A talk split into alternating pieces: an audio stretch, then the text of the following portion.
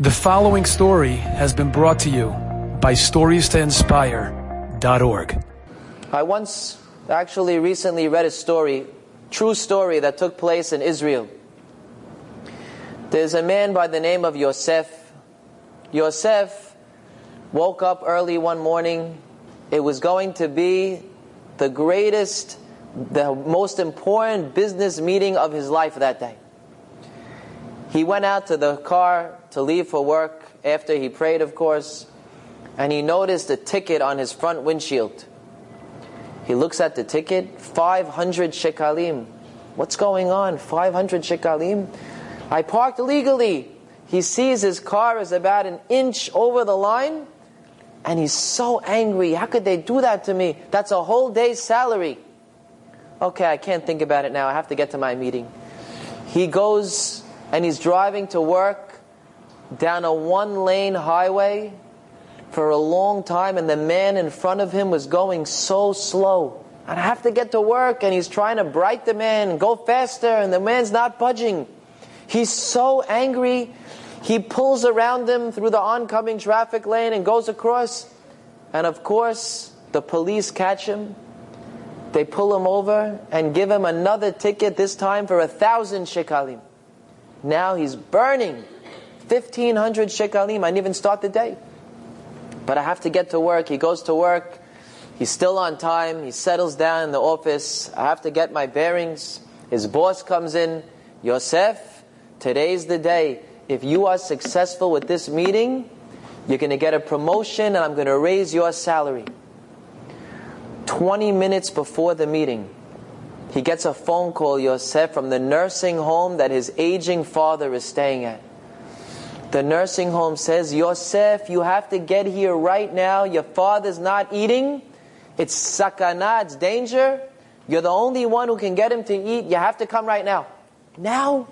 Right before my meeting, I can't come. It's dangerous. You have to come. And they hang up the phone. Now Yosef's going to blow his.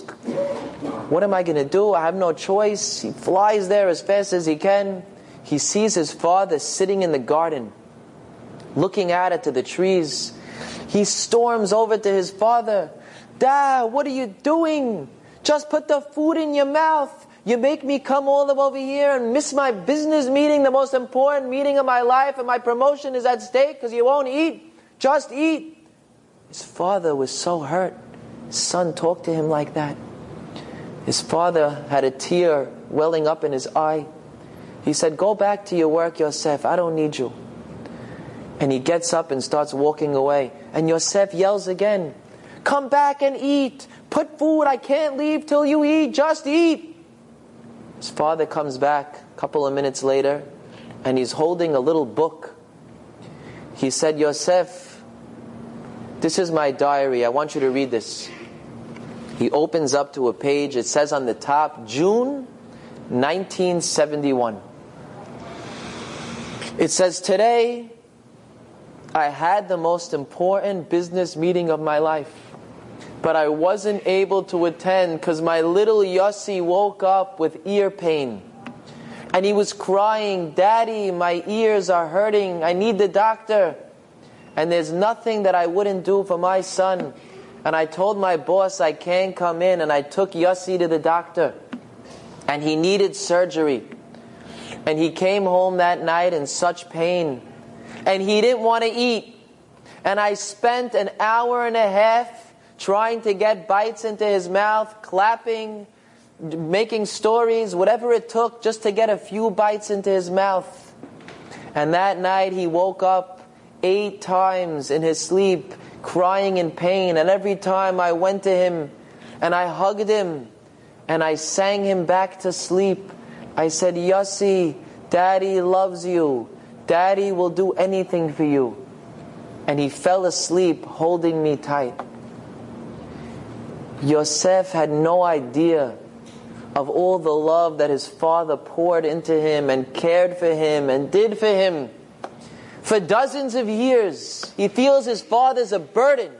He's a burden on me.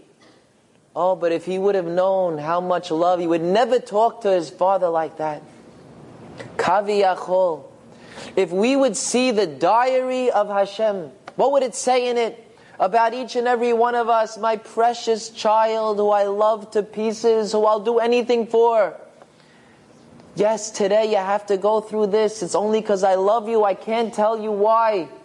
But it's out of love, and one day you'll understand. But when you're hurting, I'm hurting. If we would know how much Hashem loves us, we'd be running towards Him to do whatever He wants. Enjoyed this story? Come again. Bring a friend. Stories to inspire.org.